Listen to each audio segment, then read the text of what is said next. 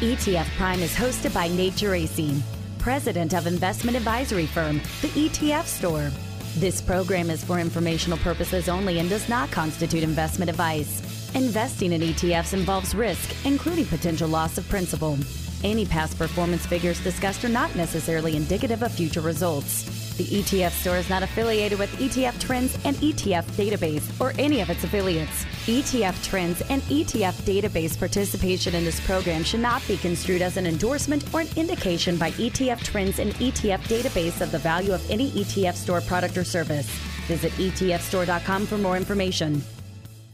The universe of publicly traded pure play digital transformation and blockchain companies has grown significantly in both size and revenues over the last few years. Access the companies driving blockchain innovation with the VanEck Digital Transformation ETF, ticker DAPP, your link to the blockchain. Investing involves substantial risk and high volatility, including possible loss of principal, and investors should consider the fund's objective, risk, charges, and expenses carefully before investing. To obtain a prospectus, call 800 826 2333 or visit vaneck.com. Please read the prospectus carefully before investing. Now it's time for ETF Prime, where we discuss everything you need to know about exchange traded funds and the world of investing. Whether you're an investing expert or just starting out, Nate will help you get up to date with what's happening on Wall Street and show you how exchange traded funds can help lower your investment costs, reduce your tax bill, and allow you to take advantage of investment opportunities around the world. And now, the host of ETF Prime, Nate Geraci. All right, simply a fantastic show this week. Joining me will be none other than Jim Ross, ETF industry legend, pioneer. Many call him the godfather of ETFs. Jim played a critical role in the development and launch of the very first ETF, the SPDR S&P 500 ETF, ticker SPY, which actually turns 29 years old this week. It launched back in 1993. Jim was also instrumental in launching a number of the world's uh, other first ETFs, including the Sector SPDRs and the SPDR Gold Shares, ticker GLD, and really just helping grow the ETF industry overall. And so we're going to look back at the launch of SPY, uh, get a firsthand account from Jim on how all that went down. We'll talk about the current ETF landscape. Uh, we'll peer into the future a little bit. And then I also want to find out uh, what, what Jim's up to right now. This will be a real treat hearing from someone who, uh, without question, will always have a prominent place in the ETF history books.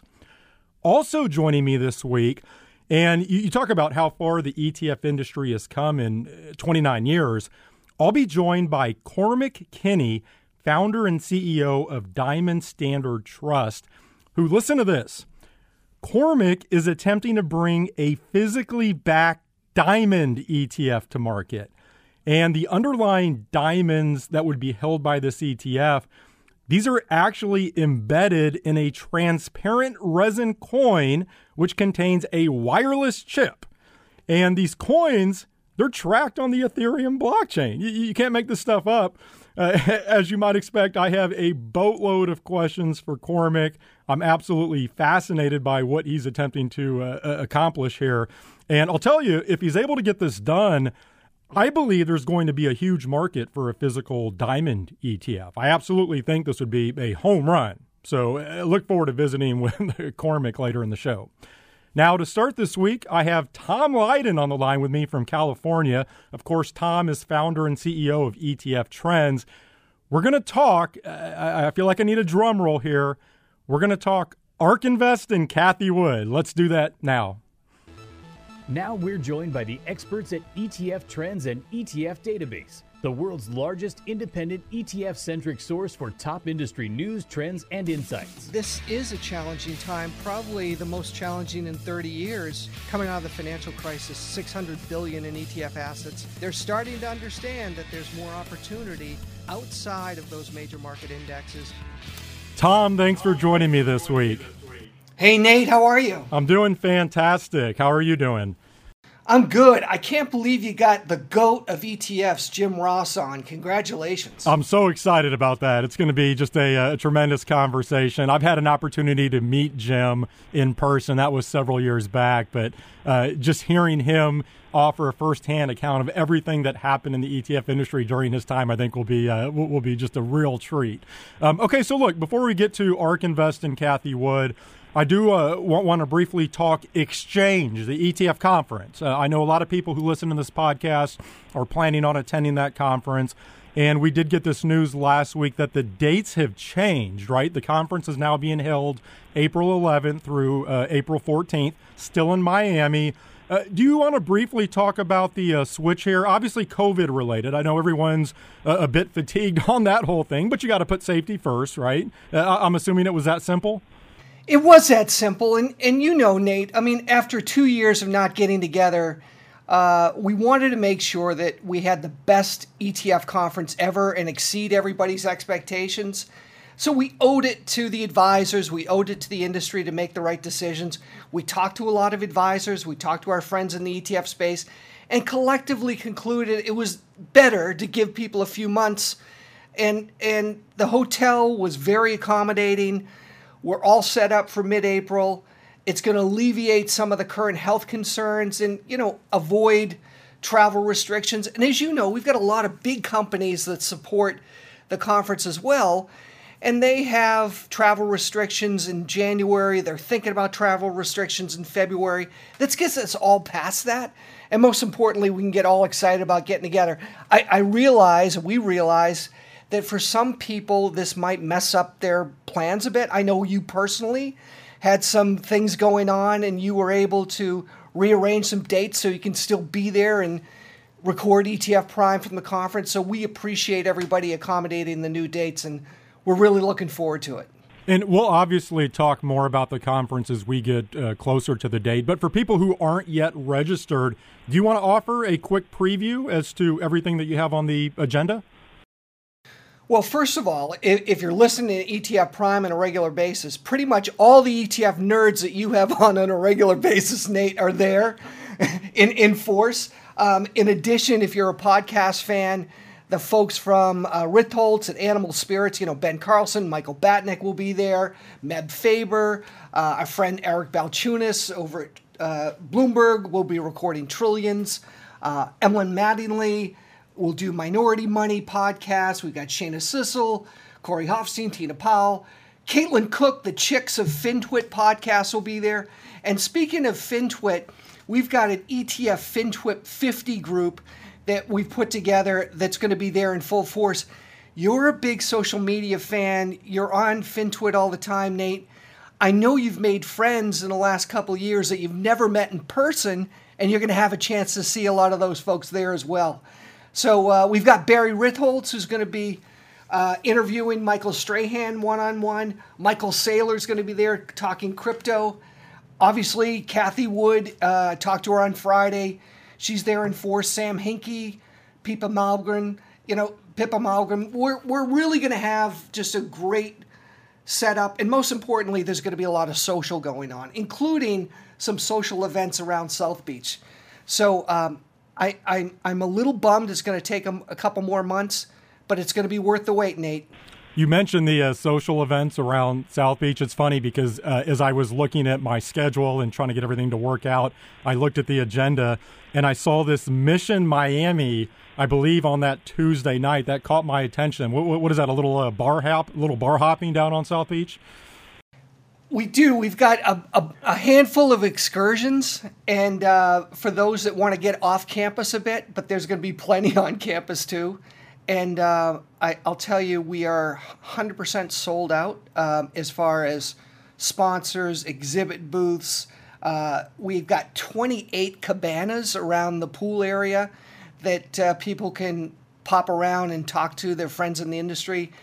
Um, it's going to be some it's going to be legendary nate and and uh, i'm really glad that you were able to arrange your dates to be able to make it and uh, this is going to be one of those things that we're going to be talking about for a long time. No, I'm thrilled to be able to go down there. And again, as you mentioned, Dave Nadig and I will be recording this podcast live from Exchange. That'll be on April 13th. So to everyone listening, if you are down in Miami, would love to have everyone join us. It'll be a live audience. Uh, you'll be able to listen in. That, that should be a lot of fun. All right, Tom, let's uh, move on and talk probably the big topic right now. It's been the big topic for the past couple of years ARK Invest and Cathie Wood. And I thought I'd start by offering a, a few numbers here. I pulled these yesterday. So, since hitting all time highs in February of last year, the ARK Innovation ETF, ticker ARKK, that's down nearly 50%, which that compares to the S&P 500 up about 20% over that same time period. Now, if you look at some of the other uh, popular ARK ETFs, they're all in the same boat. ARKG, ARKW, ARKF, all down somewhere between 40, 50% plus. Now, I, I think to be fair, uh, and, and, this is important, several of these ETFs are still trouncing the S&P 500 since their inception, in particular ARKK and ARKW. I think we need to point that out uh, just so that doesn't get lost in, in the shuffle here. But recently, it has been tough sledding. And we do know a lot of investors piled into these ETFs in late 2020, early last year, and certainly they've had an unpleasant experience. Um, I, I want to give you one other stat, and then I'll pause here because I want to uh, uh, get your thoughts. But if you look at ARK's U.S. ETF assets, they're now at about $25 billion. That's down from a peak of over 60 billion earlier last year. And of course, a lot of that has been performance driven, right? But there has been a, an uptick in outflows more recently. It's not just a flood of assets leaving the funds, but there's certainly a, a trickle or something a little bit more than that. What do you make of all this right, right now as you look at the ARK story? Well, well, the great thing, Nate, um, as you know, um, I I sat down and had a long conversation and interview with Cathie Wood on Friday, um, specifically talking about this. Uh, you know, we did it with the idea that we were going to talk frankly. So your all your statistics are correct, but also it's important to point out if you're down 50% in assets and you're at 26, that rounds up to 52 billion dollars the point is, a lot of the shareholders, the vast majority of the shareholders that have been in there for this ride, are, are hanging tough. And, and that's important to know. If you look back at other periods of time when there were hot dot, uh, whether it be mutual funds or ETFs out there, there were a lot of traders involved. I think most of the people, and this is where Cathie feels very, very um, thankful, most of the people are listening to the message that, look, this is a long term commitment, at least a five year outlook, and they've been very, very clear about that. The big question is, and what I asked her is, um, are you still committed to this strategy? Are you co- still committed to the underlying stocks? You know, uh, companies like Zoom, for example, that did very, very well during COVID, um, is, is that whole thing going to change? and she went through a lot of the companies you know not only companies like tesla that she was early on, but also companies like Zoom that look, I don't know about you, Nate, but I'm not traveling as much even when COVID lifts because I can get so much done via Zoom. And when I talk to friends in the industry, they feel the same way. If we're going to travel, it's going to be because you want to get together with friends in the industry for dinner. People aren't really meeting in offices that much anymore. Companies like Teladoc, where uh, if I don't have to go to an, a crowded doctor's office and wait a half hour and then get in the waiting room and then wait another half hour and I can just sign on at a specific time, talk to the doctor for 15 minutes, get something done. That's good for me, and I think most people are leaning in that area. She talked about genome sequencing. Two years into COVID, we're now that much closer when you get your annual checkup. You're going to be able to check a box and actually have a gene sequence done for a very small amount of money. And if you happen to have cancer or diabetes in your family, check to see where you stand in that regard. So there are a lot of cool things that are there. Her conviction has not changed. I said, Well, it feels like 1999. What do you say? She said, It's nothing like 1999. These are real companies, real growth patterns, real earnings.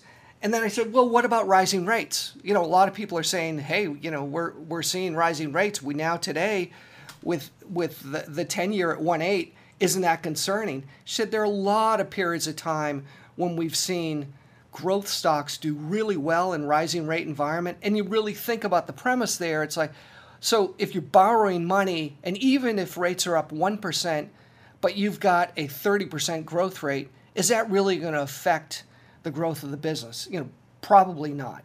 So um, i think nate the big point here is you and i are advisors.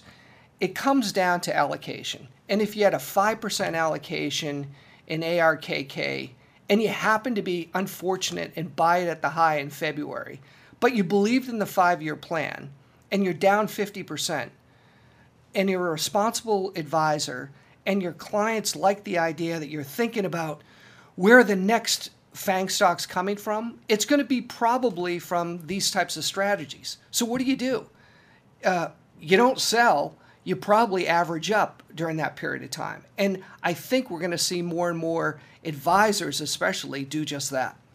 One thing I'm curious about in your conversation with her is she aware of some of the negative media coverage out there? And, you know, we now have uh, inverse ARK products out there. And I'm not saying those are negative. We I've I've had uh, Matt Tuttle on the show before and we talked about that. But you know, if you're somebody like Cathie Wood and you now see products out there that are betting against your active management uh, prowess, uh, I, I just wonder how she views that. And of course, I think ARK has had a tremendous marketing machine in the past, and that works both ways, right? When things are going really well, you get a lot of positive media attention. When things aren't going so well, you get some negative coverage. But I'm curious, did you get any sense as to her, her sentiment on that right now and, and the negative media coverage out there currently? So the, the funny thing is she's not against it. She appreciates a good marketing opportunity and, and they've done a good job there. Uh, does it have a negative effect on the perception of ARK, it, it's a trade. So the, there's some out there that are going to be short-term traders, and obviously the people in the negative ARK ETF are not there for a five-year period of time. It's going to be interesting to see in the next 12 to 24 months what the assets look like there. But look, ETFs are innovative, and we're going to continue to see those types of um, real specific opportunities out there. She kind of, um, I'm not going to say giggles, but I think she nodded to the fact that there was a marketing opportunity. Great. Does it have a negative effect overall on the ARK business and the ARK brand? I I don't think she thinks so. Well, I shot out a tweet on this last week. You may have seen. You know, look, Cathie and ARK Invest. I think they like to have a little bit of fun. Do you remember this uh, bad ideas video that came out? I believe in October of 2020. Yeah, that was fun. Well, yeah, and you know, I, since that time, in my tweet, I, I crunched the numbers. The S and P 500 is up 35 percent, and ARKK is down 21 percent. So that that hasn't gone well in terms of timing. And, and actually, for people who missed this, let me uh, let me play this real quick. Are you an investor looking for long term capital appreciation, but worried about the short term volatility associated with innovative companies? Well, you're not alone. Many investors appear to be afraid of companies that offer newer, faster, cheaper, and creative products and services. Now you can avoid these innovative companies. How? Ask your advisor today if investing in a traditional broad based index is right for you. A broad based index provides investors with a feeling of safety and comfort, knowing that they hold past success, often based on tangible assets like a bank branch, railroad, or real estate. Indices should generate predictable cash flows because, hey, that's historically been the case, and things never change. Side effects may include, but are not limited to, owning companies associated with the traditional world order. Investors holding stocks associated with traditional transportation, banking, bricks and mortar retail, and linear TV may experience headache, nausea, and increased blood pressure due to the accelerating threat of disruptive innovation. Your investment portfolio doesn't need to be bothered by a changing world. This parody was brought to you by ARK Invest. To learn more, download Bad Ideas at arkinvest.com slash bad ideas.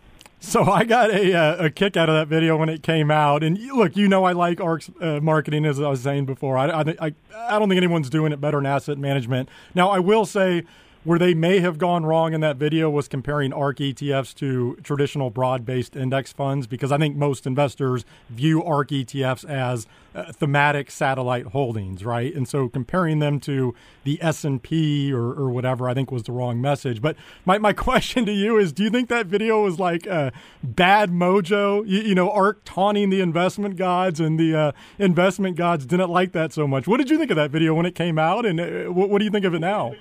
Yeah, are you saying it's kind of like being on the cover of Sports Illustrated? It just it wasn't lucky. well, well, look, I, I think the point was not avoid the S and P, but um, in their in their humorous way, they're trying to say there's something else. I mean, Nate, you and I know the amount of money that's tracking or highly correlated to the S&P is huge and the S&P has done fantastically well but there are concerns among advisors about valuation and the high concentration of a few stocks uh, I think what their marketing department was trying to do is say, uh, look, look outside from time to time, and that's really the message there. Look, you and I both love humor, and if we can uh, do a little bit of tongue in cheek through a parody and just get advisors and individual investors thinking a little bit outside the box, great. Was that timing perfect? No, no, it wasn't. And will that come back to bite them?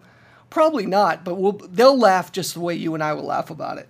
Well, I, I think the main message here, you mentioned uh, Barry Ritholtz earlier. He had a, a good tweet last week where I'm going to paraphrase. He said, Look, ARK is high active share, they're, they're a high volatility fund.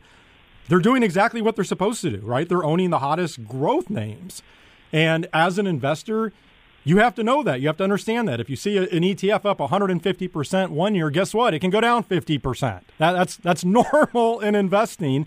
And I think going back to, to what I was alluding to before, I think most investors are using ARK ETFs as satellite holdings in a portfolio. They already have the core spoken for. A lot of them are using uh, low cost beta to, to, to, get that exposure. And then around the edges, they're having some fun and, and they're looking for a little juice with ETFs like ARK. I, I, I don't think there's much more to it than that. And uh, again, I think ARK's done a, a fantastic job in marketing. They're, you know, I, I will say that I think moving forward, and I said this a, a few weeks ago, I, I feel like this year could somewhat set ARK's legacy. And the way I would lay this out is I feel like if they do underperform significantly again, people may view them as a one hit wonder. And I'm not saying that's fair, but perception is a big part of investing and marketing, and that could be a bit of a challenge for them. On the other hand, if they knock the cover off the ball, then I think that gives them a lot of momentum moving forward. And they can say, uh, see, our investment process works. It's repeatable. And I do think ARK and Cathie Wood resonate with a lot of people. So that could really springboard them again. Uh, I, I think it's going to be interesting to watch.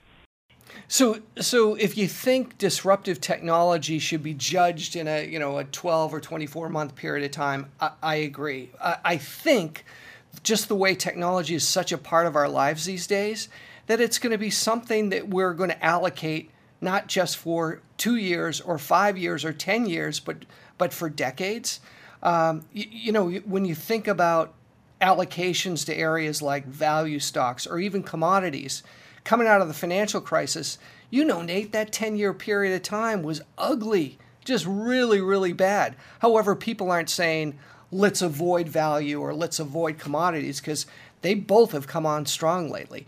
I, I think to her point, and she she mentions this, volatility is not a bad thing. Volatility is something that you should embrace, and as long as you're using it in the right way with your portfolio construction, it's great. I mean, we spend so much time talking about hot dots like ARK or cryptocurrency or this and that. The big value that hopefully you and I provide is not only identifying those opportunities, but the right allocation in the portfolio at the right time. And that's really where the magic sauce is, right? No, 100%. Comes down to position sizing, something like that, and, and rebalancing if it runs up or, or goes the other direction. Um, Tom, just a, a, minute or two left here. I'm not sure if you saw this over the weekend, but the uh, Wall Street Journal's Jason Zweig had what I thought was a really interesting article. And uh, I actually let me read this uh, this quote from Jason. He said, uh, "quote What's happened at ARK is a counterblast to the belief that ETFs are superior in every way to mutual funds. And his point was that ETFs can't close to investors. So if you have a bunch of money coming into an ETF, they can't just shut the doors like a mutual fund can. And he was suggesting this became a problem for ARK, that they had all this success and all this money came in. They had to put that to work. But at the end of the day, there are only so many good investment ideas uh, out there. My, my question to you, and this is probably a good segue to my conversation with Jim Ross, just talking about the future of ETFs, but do you see this as a shortcoming of the ETF wrapper and something that might give other active managers pause in using ETFs moving forward? So I, I, talked to Cathie about this specifically on Friday, right after it came out, um, and I said, I asked her, I said specifically, is you know, uh, is this a, uh, a flaw in ETFs? And she said, you know, absolutely not. I mean, here, here's the thing: if uh, you have a run up in a certain strategy and you're you're a mutual fund, do you know exactly when the right time to close is, and who's actually done that correctly over time? So that's a, a bit of a fallacy. The other thing is, although she has high conviction in certain stocks, she's always making sure that they are single digit ownership and uh, single digit allocation within the portfolio. So there's always enough diversification there. But the, the idea that um, I think we need to highlight is there's a whole segment of the marketplace that had a huge run up in 2020 up until the high in February of, of last year. And it wasn't just the stocks that Cathie Wood had. There, there still are uh, over 50% of the NASDAQ 100 stocks that are down 40% as we speak. So it was a major area of the marketplace that was negatively affected. And that's one of the things we have to take into account. We can't necessarily, or should we necessarily, control the opening and closing of flows coming in and out. And if you do the right thing in understanding the underlying strategy and where that fits in the portfolio, you have to live and die by the sword. So if there are high conviction strategies out there that may have greater volatility, make sure that works into your portfolio. But ultimately, the favorable tax treatment that you receive in ETFs, you just can't beat it. Yeah, my simple take on this is is it a, a, a minor limitation of ETFs? Certainly. They, they don't have the ability to close. Um, but I would question how many mutual funds, to, to, what you were saying, actually close when they're supposed to. I'm guessing a lot of mutual uh, fund managers keep letting those assets come in the door and they'll keep dinging management fees. I, am just skeptical of how many mutual funds actually close when, when they should. But uh, in any event, Tom, excellent stuff as always. Lo- love this conversation around ARK. Thank you for joining me this week. Great seeing you, Nate. Thanks. That was Tom Lydon, founder and CEO of ETF Trends. With yields at historic lows, investors will need to seek alternatives to the traditional approaches. That's where the NASDAQ Dorsey Wright target distribution approach can help. Using a broadly diversified allocation to U.S. equities, bonds, and non traditional investments, the strategy targets a consistent 7% annualized distribution while preserving principal and without reaching for yield. Learn more at strategysharesetfs.com.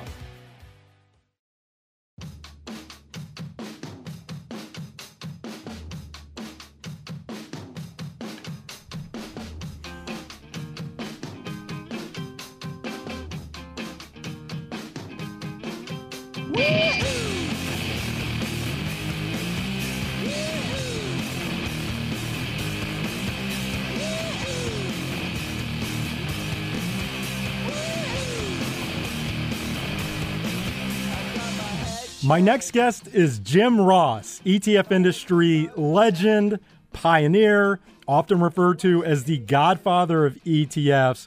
Jim was instrumental in bringing the very first U.S. listed ETF to market, the SPDR S&P 500 ETF, ticker SPY. That was in 1993, and from there, Jim played a critical role in building out and guiding and growing the State Street SPDR ETF business. You, you, know, you think about some of the innovations along the way, things like the sector SPDR ETFs, the SPDR Gold Trust, ticker GLD, or even some of the first ETFs in other countries around the world. Jim was involved in all of that. And no surprise, Jim received ETF.com's Lifetime Achievement Award in 2016, among a number of other industry awards. And he's now on the line with me from Hilton Head, South Carolina. Jim, it's an absolute pleasure. Thanks for taking the time. Well, Nate, thank you this morning. Thanks for having me on this morning. Looking forward to this conversation. Should be fun. All right, so nearly 28 years at State Street, obviously heavily involved in the ETF space, which we're going to talk about. But I'm curious, what are you doing now? Are you uh, enjoying life? Have you taken up some new some new hobbies here? Uh, well, I've taken up, I'm not sure I've taken up new hobbies. I'm playing a little bit more golf. I call myself semi-retired, but I also, upon my retirement from State Street, became chairman of Fusion Acquisition Corp uh, which is a special purpose acquisition company. Uh, we successfully launched that in June of 2020. Um, always a fun time. And then completed that, completed that first merger with MoneyLion in September of 2021. And then we also launched Fusion Acquisition Corp 2. So I'm keeping busy. Um, nice balance of a little bit enough downtime, but keeping myself in the game, both from that perspective. I also still remain on a couple of State Street ETF boards. And with these special purpose acquisition companies, my understanding is is that uh, you're targeting companies involved in fintech and, and, wealth technology, asset management. Is that correct? That is correct. So yeah, we're pretty much in the fintech, wealth tech, insure tech. Uh, we'd, we'd have to do a cross section of um, looking at different targets that are you know really good private companies that we think would benefit from being you know in the public market. All right, so let's go back in time for people who haven't heard this story before. Let's go back to 1992, 1993, and your involvement with what would become the first U.S. listed ETF. Uh, what were you doing at the time? Uh, what did you think about the idea? H- how did this all come together? So, Nate, as I've said to many people over the years, I get a lot of credit for SPY, and I deserve very little. Um, I joined State Street in just kind of a role in a new business organization in July of 1992. And long story short, it was a new group, didn't have a lot of work. I came out of public accounting. I was used to working 60, 70, 80 hours a week. And probably about two months in, I looked at my boss's boss. I just said, listen, if anyone has more for me to do, I'm, I'm game. I need more work. Well, he remembered that, and a month later, he's sitting there. There's a whole bunch of people really working hard on something. I have no idea what they're doing, and they were working on SPY. And when we're getting to push come to shove, this is now November, he says, Jim, you know how to do financial statements, right? I'm like, yeah, I'm a CPA, yeah. He goes, good, we need your help in this project. So I got involved in probably November of 92 and something that launched in January of 93. They'd already done all the hard work. Um, I was deeply involved in the launch of it. I mean, everyone's like, Jim, we don't see you in the pictures on the American Stock Exchange floor. I'm like, that's because I was in Quincy, Mass, trying to make sure it worked. Well, uh, talk that a little bit. Of, talk a little bit about the launch. I mean, what was the initial reception to Spy? How did things go from there? You know, it, it was new. It was novel. It was really not understood well. Um, so I think you know everyone thinks Spy was an instant success. It wasn't. Spy's AUM at the end of 2004 was lower than at the end of 2003, um, and really it needed to be marketed. It needed to be sold to traders. Remember, Spy was launched as a institutional trading product. Um, it was really kind of founded out of the crash of 87 and supposedly going to be help to be a replacement for portfolio insurance that didn't work during the crash of 87. And it did that job. But it really was not an instant success until people started to understand the flexibility and how they could use it. And then it just started doubling, Nate. And I mean doubling every year. 500 million, a billion, billion, two, two, four, four, eight. Well, is that when it um, first um, really crazy. is that when it first really hit you that you actually had something with Spy and, and maybe even ETFs more broadly speaking? Was that the moment when you started seeing AUM double? Well, we knew we had something with Spy, but there was questions about how far, you know, how how far could you take the structure, and will, would it work? You know, I mean, there were some questions. Would it work? You know, mid cap SPY had happened. Obviously, we were looking at sector SPY, the Dow Diamonds, but there was no view that it could ever work in fixed income forget about international. So the early days were very focused on what could we do in the U.S. Um, but one thing you did imagine is like the simplicity of the product structure made it so it was different than mutual funds. It didn't have multiple share classes. Everyone paid the same price. So in my early days, I was like, you know what? This is from a product perspective. If I'm a buyer, I can pay the same price as all those folks in Goldman Sachs and Merrill Lynch. It seemed like a good idea to me.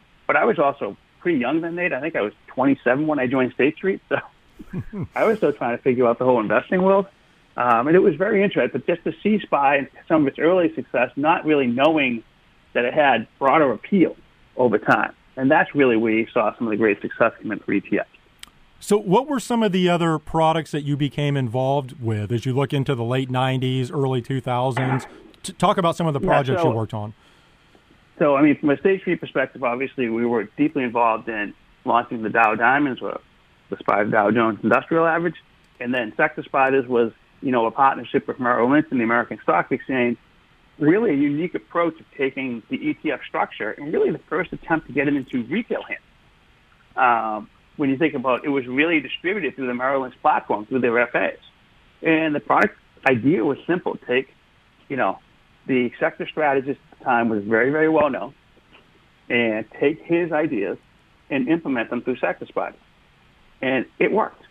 It was very successful. I think we raised the first 500 million in that system, um, and then it had broader appeal over time. And then I started getting involved um, as I transitioned from the State Street side of the house to SSGA in late 99, early 2000.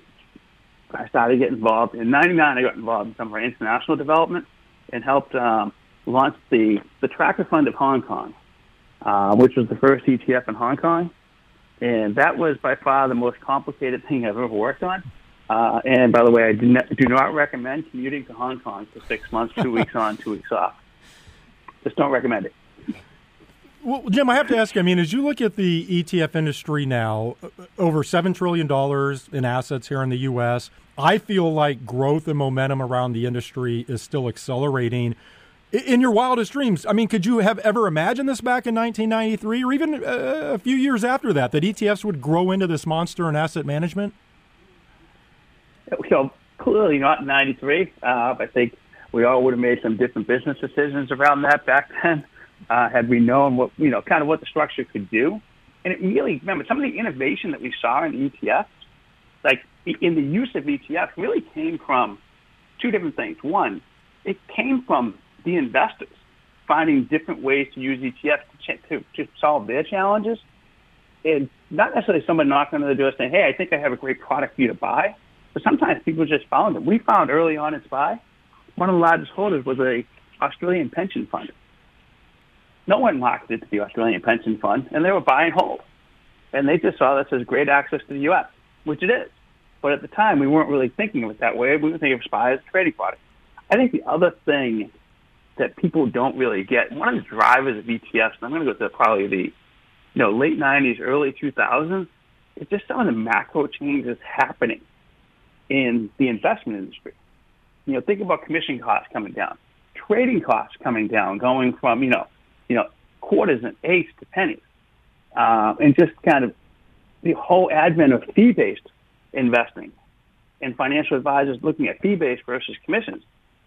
SPY was not well loved by the large brokerage houses when it first came out because it was one commission to get to access to 500 stocks, and that was not how they viewed their business. So, I think you know, long, you know, you saw some things happening, and you're like, okay, this has some legs. I then decided to see some international development. I helped also launch the first one in Australia, which is a very, very financial advisor driven market. Uh, and you decided to see, okay, there's more there. Uh, but once again, there was still early, you know, challenging sledding. Does fixed income really work? Can you really get the, you know, the regulators were welcoming of ETFs, but skeptical. Uh, so you had a lot of work to do in Washington. We, I spent a lot of time doing education sessions with the SEC staff with my major competitors, with Vanguard, with BlackRock, because at that point it was in all of our best interest to help kind of educate the regulators on what we thought was possible.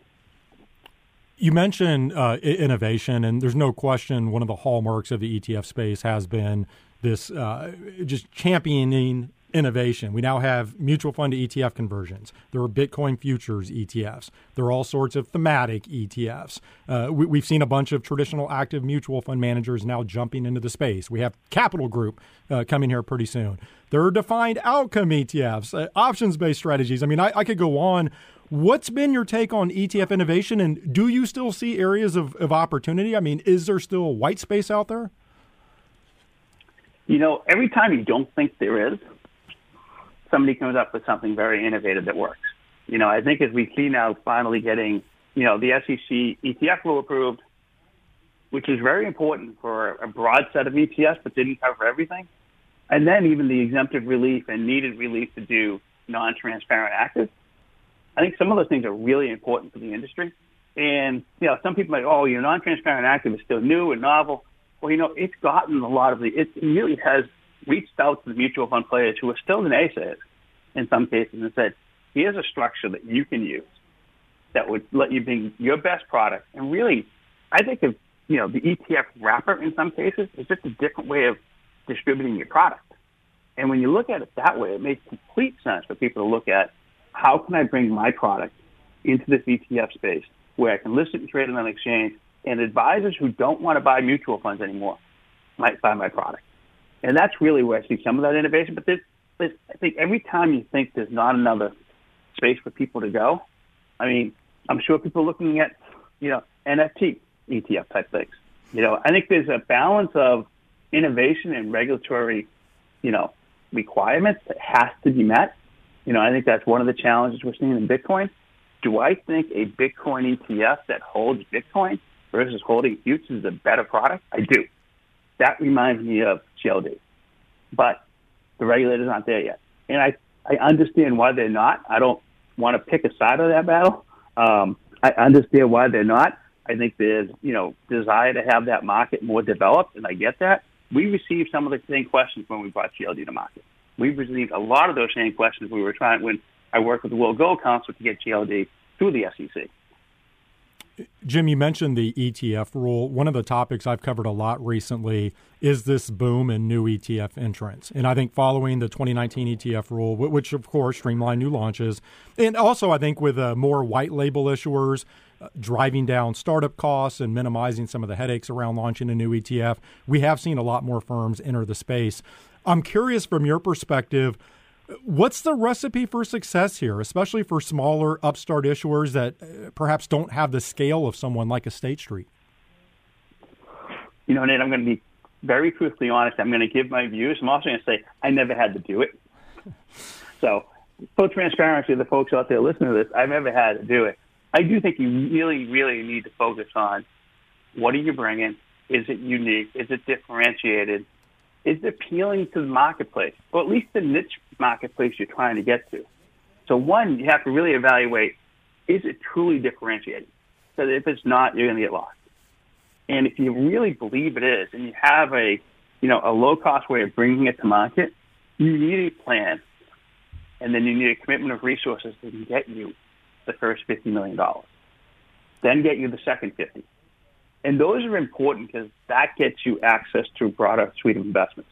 So everyone who watches ETF today knows the ETF strategists and the independents have the ability to buy ETFs first, the RIA community. And then, then once you get it to 50 or 100 million, you have trading volume, then you might be able to get it on some platforms. But if you can't get those first assets, you can have the best idea in the world. You're probably not going to have a successful outcome.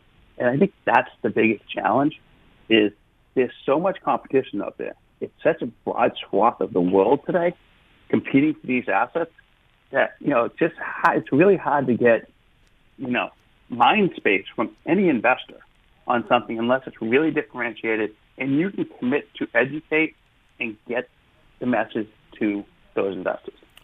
Jim, let's say you do have the best idea in the world and you find some success.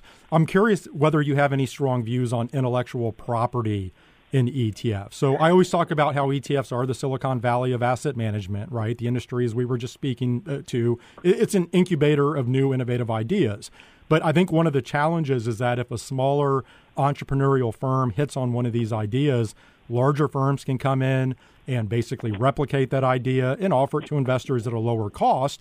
And the ETF entrepreneur who put their blood, sweat, and tears into a, a product is now potentially in a, a difficult spot having been at one of the largest issuers, do you have any issue with this, or is, is, it all fair game? Because I'll also say that investing is the ultimate copycat sport, right? A lot of investors try to copy the best ideas to get a better return. So I, am curious, how do you view all that? You know, I, again, when, when you think about intellectual property, it's a really complicated area of the world. I mean, I will not forget, Nate. You know, we launched SPY in 1993. Someone filed and got a patent in 1996 on something and then said SPY violated. I'm like, and I had to go through a deposition for a day, and they kept on asking me questions. I kept on saying, SPY launched in 1993. We were using this in 1993. Like, it didn't matter, like didn't, but that that didn't stop somebody from trying to find a way of saying the entire ETF industry owed them royalties. So I get a little bit skeptical of intellectual property, but I also think there is a place for it I just don't know where it sits. We looked at SPY early on and said we didn't think we had anything we could patent that, but we've seen other folks come in and do it on different parts of the ETF ecosystem. We're trying to. Do it. So it's like it's one of those really complicated areas. um, where I don't know what the right answer for it is. I understand the challenges. I understand the challenge if I'm a new person. Once again, we try and differentiate with indexes. I think that's challenging today. Um, you know, you can have a unique index, but you know, indexes can get very closely replicated by another index provider um, at a lower cost easily today. So I think there's there's not a lot there. I don't know about like I said, I'm not a IP lawyer by any means. I understand the desire for the protection. I and once again, I think the the days of having the first mover advantage where some of the you know somebody bigger come in and do it, you know, frankly at lower cost, is always going to be a challenge. And you have to really think about what's your moat there. Do you have a moat? Do you have something that is defensible if somebody comes in and says, I can do this for half? Jim, just a couple minutes left here. Putting intellectual property aside, obviously you're a champion of ETFs. You're an ambassador for ETFs.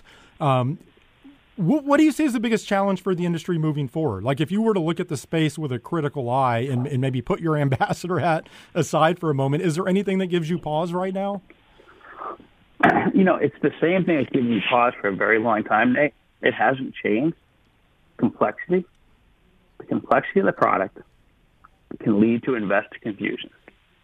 And I think that's really when I think of ETFs. I mean, I go back to the days when it was simple. You had equity ETF, maybe some fixed income, some international. You didn't have leverage, you didn't have inverse. And not that those aren't good products. They do exactly what they say do. But they made the world more complex. And obviously, I'm going back to those, and that's 2000, you know, eight, nine. Forget about today. Like there's just so many products. So I think the the, the, the biggest challenge is the ETFs have been successful. Um, and that success has led to complexity of new products and potentially investor confusion. Now, my personal opinion is investors need to do their own due diligence here. They need to be the ones to understand what the ETF owns, how that potential investment fits into their overall investment strategy, and does it make sense for them to buy it. But that some investors are just going to look and say, "Oh, there's too many of them. I can't figure it out." So I think that's one of the that's my biggest macro challenges. I think micro, you know, regulatory, yeah, sure. Do you worry about, you know, you know, I think we've done a great job, you know, finding resiliency in the new in the the stock exchange in the U.S. But there's always a potential risk there. So, but I think the biggest challenge is just the overall, you know, amount of product out there and the complexity of trying to make sure the investor understands it. No, I think that's well said. I think certainly with more complex products coming to market, education's always going to be critical, and that has to come from. Uh, uh, it has to be a multifaceted approach. It has to come from ETF issuers. It has to come from the regulators. It has to come from all aspects of the industry. But uh, Jim, I think you and I could talk for a, a couple hours. Unfortunately, we're going to have to leave it there. Uh, congratulations on just a storied ETF career. Uh, really glad to hear you're enjoying everything now, and certainly wish you the best moving forward. Thank you for joining me. Great, Nate. Really enjoyed it. Have a great day. That was ETF industry legend Jim Ross. This podcast is supported by iShares. The shift to a low carbon economy is changing the way people invest. iShares sustainable ETFs help you position your portfolio to manage sustainably related opportunities and risks, such as climate change.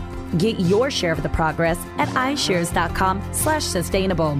Visit iShares.com to view a prospectus, which includes investment objectives, risk, fees, expenses, and other information that you should read and consider carefully before investing. Risk includes principal loss. There is no guarantee any fund will exhibit positive or favorable sustainability characteristics. Prepared by BlackRock Investments, LLC.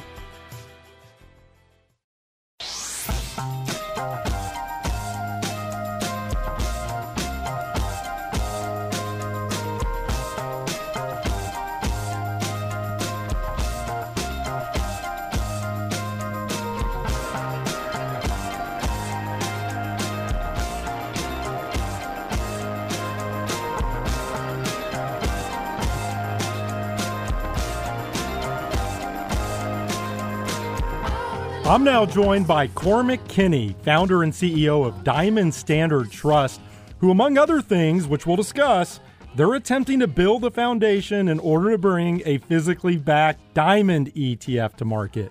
Uh, this is something the ETF industry has kicked around for a while. Nobody's been able to figure it out, but Cormac is someone uh, who's founded six software startups, including four that were acquired by public companies. He has innovation cited in nearly 4,000 U.S. patents. He actually invented heat maps, believe it or not, and he's now on the line with me from New York. Cormac, welcome to the podcast. Hi, Nate. Great to be here with you. All right, so I've got to tell you, I am absolutely fascinated by everything you're doing. And uh, for listeners, I would highly encourage you to go to diamondstandard.co and just poke around and, and look at these diamond coins. I, I, think they're a sight to behold. I can't do them justice just talking about them on the podcast. You've got to see them. Uh, but, Cormac, let's start from the beginning and then we'll get into the uh, ETF efforts. Just give us a quick backstory on why you started Diamond Standard and, and exactly what you're building here. Well, my background is is computer science, and um, I spent many years building trading systems. And I ran a company called NeoVision, where I designed over a hundred trading systems. And that company was eventually acquired by the Carlyle Group. And after that, I, I spent six years as a quantitative portfolio manager, and I ran U.S. equities for Tudor Investment Corp and Millennium. But during that time, over the last 20 years, my wife uh, my wife has taught me about diamonds, and she's a, world, a famous jewelry designer based here in New York named Mimi So. And what I learned about diamonds is that it's an incredible 1.2 trillion dollar asset class. However, investors could never leverage diamonds as an asset because every diamond's different. There's no price transparency, there's no liquidity, the friction to trade diamonds is immense. And for an ETF, the problem is you could never mark a diamond to market. And with that, without that simple fundamental pricing mechanism, you could never launch an ETF. And what I became interested in was using my background in computer science and trading systems to invent the world's first fungible diamond commodity, and that's the diamond standard coin. And so those coins, I want to make sure I have this right. So th- these are encased in transparent resin. I believe there's eight to ten diamonds each. Uh, there's military grade wireless encryption uh, chip that, that's in this as well. The chip stores a digital token, which allows users to instantly authenticate, audit, and trade the coin electronically on the blockchain. By the way, you can also track the tokens physically. My understanding is the width of these is eh, about the, the size of a half dollar. Um, talk more just about those coins themselves, and then I'm very curious about the blockchain element here. Yeah. So the breakthrough is that we can prove that every coin is equivalent. And you're right; they contain diamonds, and it's it's eight to nine diamonds. But those diamonds always add up to an a identical market value based on the geology in each coin. So the computer science breakthrough is how do we achieve that? And it's interesting. It's all based on automated market making. And as a market maker, we're the world's first market maker in history for diamonds.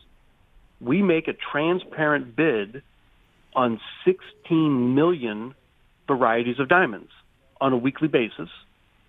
Those bids are on an exchange, uh, the world's first electronic diamond exchange, and we use automated market making to raise those bids so that at the end of each week, we buy a statistically valid sample of all 16 million diamonds.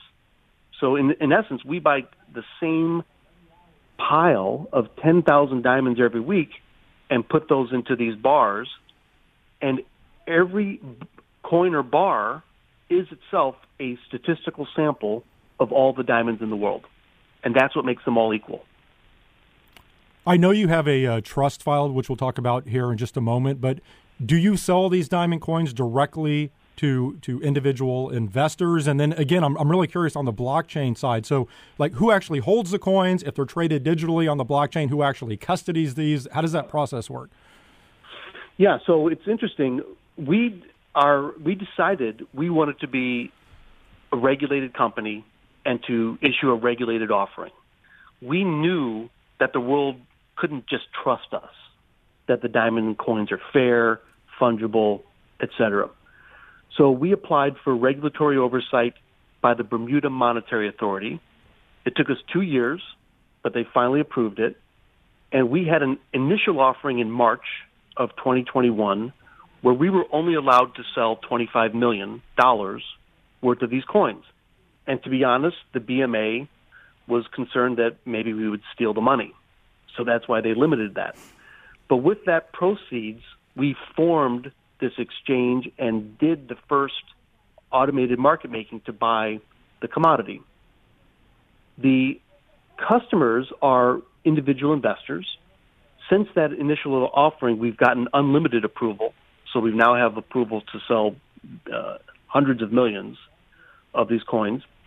And for the most part, the clients who are buying these are self-directed investors or hedge funds. We, since the launch, we did get approval from the CFTC via licensees, and we are launching an, a uh, futures contract on the CME. That futures contract will create a national market price, which a lot of your ETF listeners will be familiar with, is necessary to price an ETF or is necessary to uh, mark to market the holdings of institutional investors. So we don't expect the BlackRocks and PIMCOs of the world to start building positions until after the futures are launched, which is in about three months. Who actually custodies the coin, though? So, if I'm an individual investor and I purchase one of these, is the coin sent directly to me? Is it a third party custodian that holds the coin? How does that work? So, you have a choice. So, we have a global custody partnership with Brinks. And what's interesting about diamond coins is that they're taxable. So maybe not interesting, but maybe maybe upsetting is the is the better word. So you can always choose to take delivery of your coin. However, if, if we ship it to you in New York or California or many other states, we have to collect sales tax. What we've arranged with Brinks is we had to actually invest together and build a facility in Delaware where there's no sales tax. So about 99% of our clients have their coins delivered in their name to Brinks in Delaware. And then in terms of the, I, I, keep mentioning this blockchain component. So just help me understand the timing with the physical coin and the digital token. So let's say I take ownership of one of the coins and then I ultimately transfer it to a custodian because I want to sell it. What happens with a digital token? Well, so the digital token is, is a major breakthrough. First of all, inside every coin, you have the eight or nine diamonds that are always a fungible set, but inside the coin there's also a wireless computer chip. So the token is actually inside the coin with the diamonds. It's on that chip and the token can never be removed. What you have in your personal wallet, for example, your blockchain wallet, is the key. So when you buy the commodity, the coin is delivered to Brinks. The key is held by you, or we can hold it at a digital custodian for institutional investors, for example. We have partnerships with Anchorage and BitGo, for example. And while that coin, physical coin, is sitting at Brinks, you can trade that key on an exchange, and whoever owns that key owns the commodity. We have the world's only regulator license for a commodity token which means whoever owns that token has regulator approved settlement of the physical commodity. That token can be owned by the futures contract or it can be owned by the ETF custodian. Okay, so in terms of your efforts to bring a physical diamond ETF to market, I, I want to make sure I have this right. As I understand it, there is a trust filed, and it sounds like the structure of this trust is very similar to the Grayscale Bitcoin Trust, which listeners are going to be familiar with, ticker GBTC. That trust is backed by actual Bitcoin. The shares are traded over the counter. Uh, it's available to accredited investors. There's a lockup period. Is that a fair comparison for what you're initially trying to do with the trust? Well, so we're launching two things. One, we are launching a private fund, which is very much like the GBTC trust. Mm-hmm. GBTC cannot be traded on an exchange. And when you have an ETF in the U.S., you have to have an authorized participant that allows daily creation and redemption of the shares. GBTC shares cannot be redeemed. You can't sell them and, and, and sell the Bitcoin under them. So what we launched, what we filed with the SEC is a trust that has an authorized participant for, to allow the daily creation and redemption of the shares. And that's a filing we filed with the, um, in partnership with the New York Stock Exchange, which has allocated the ticker DIAM for that ETF if and when it's approved by the SEC. However, that does require the futures contracts to be live to use those as the national market price. We're actually going to be launching an ETF in Canada much sooner than the U.S. ETF. Okay, so just to be clear, though, this the filing out there is a traditional ETF then in terms of the structure. Correct.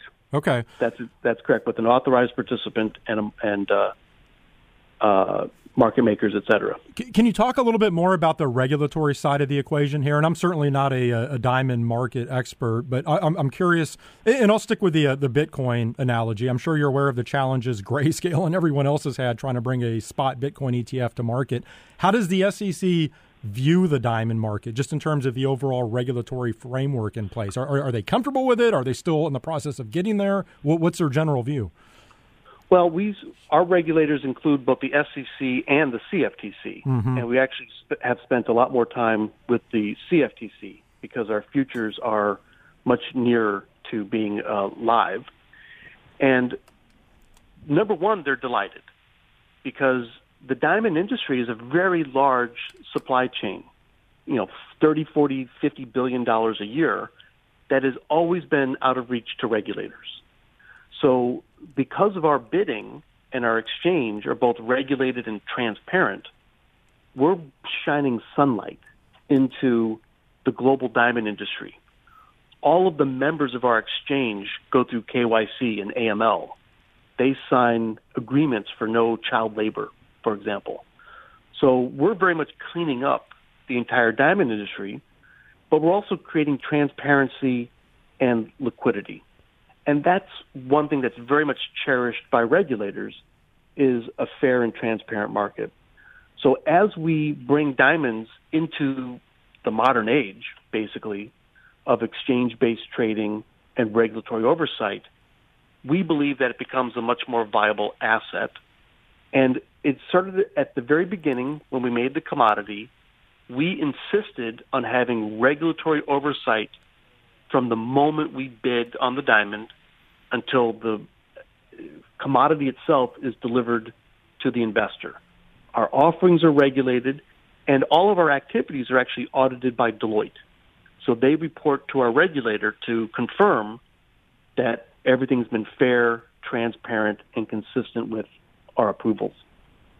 So obviously, you have some optimism around the the prospects for a physical diamond ETF. I guess just based on everything that you said, I mean, are you comfortable offering any sort of time frame? And I, I know it's tough reading the tea leaves at the SEC, but are we talking six months, a year, three years, five years? I mean, do you have any sense in terms of when we could actually see a physical diamond ETF on the market?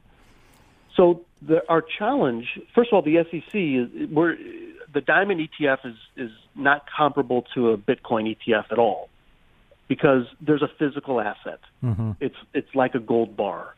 So if the if the diamond bar and coin are delivered to the custodian, like J.P. Morgan, that that gives a tremendous amount of comfort. The only question for the SEC is the valuation of those diamond commodities, and they don't accept a price discovery on a digital exchange like a Coinbase or a Binance. That's not acceptable to the SEC as a national market price. Once we have a price on the CME for the futures, that's more acceptable.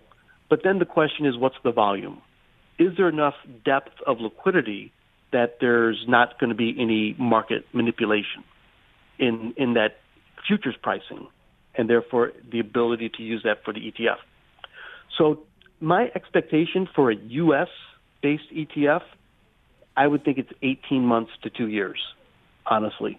And it really depends on the the depth of liquidity in the futures. However, if your listeners are familiar, in Canada, there's a slightly different structure for ETFs. And the model that we're basing our ETF in Toronto on is the Sprott ETFs. And you'll know that there's a physical gold, a physical silver, a platinum and palladium, and most recently a uranium ETF offered by Sprott. And these are funds that we can manage the delivery, and you do not have an authorized participant, and you have a monthly creation and redemption. That we believe can be approved this year. In fact, we think that'll be launched by the summer. Well, Cormac, we're going to have to leave it there. I've got to tell you, this is truly fascinating stuff. I can't wait to see how this all plays out. I certainly wish you the best of luck in this endeavor. We'd love to see a physical diamond ETF trading in the U.S. market. But thank you for joining me. Really enjoyed this. Thank you, Nate. Pleasure to speak with you. That was Cormac Kinney, founder and CEO of Diamond Standard Trust. That'll do it for this week's ETF Prime. As always, you can find me on Twitter at Nate Geraci or you can send comments through etfprime.com. Next week, I'll be joined by Vanguard's Rich Powers. We'll cover a bunch of different ETF topics and also discuss the growth of their ETF lineup. And then Aisha Hunt, founder of Kelley Hunt, will provide a behind the scenes look at the legal and regulatory side of ETFs. Until then, have a great week, everyone.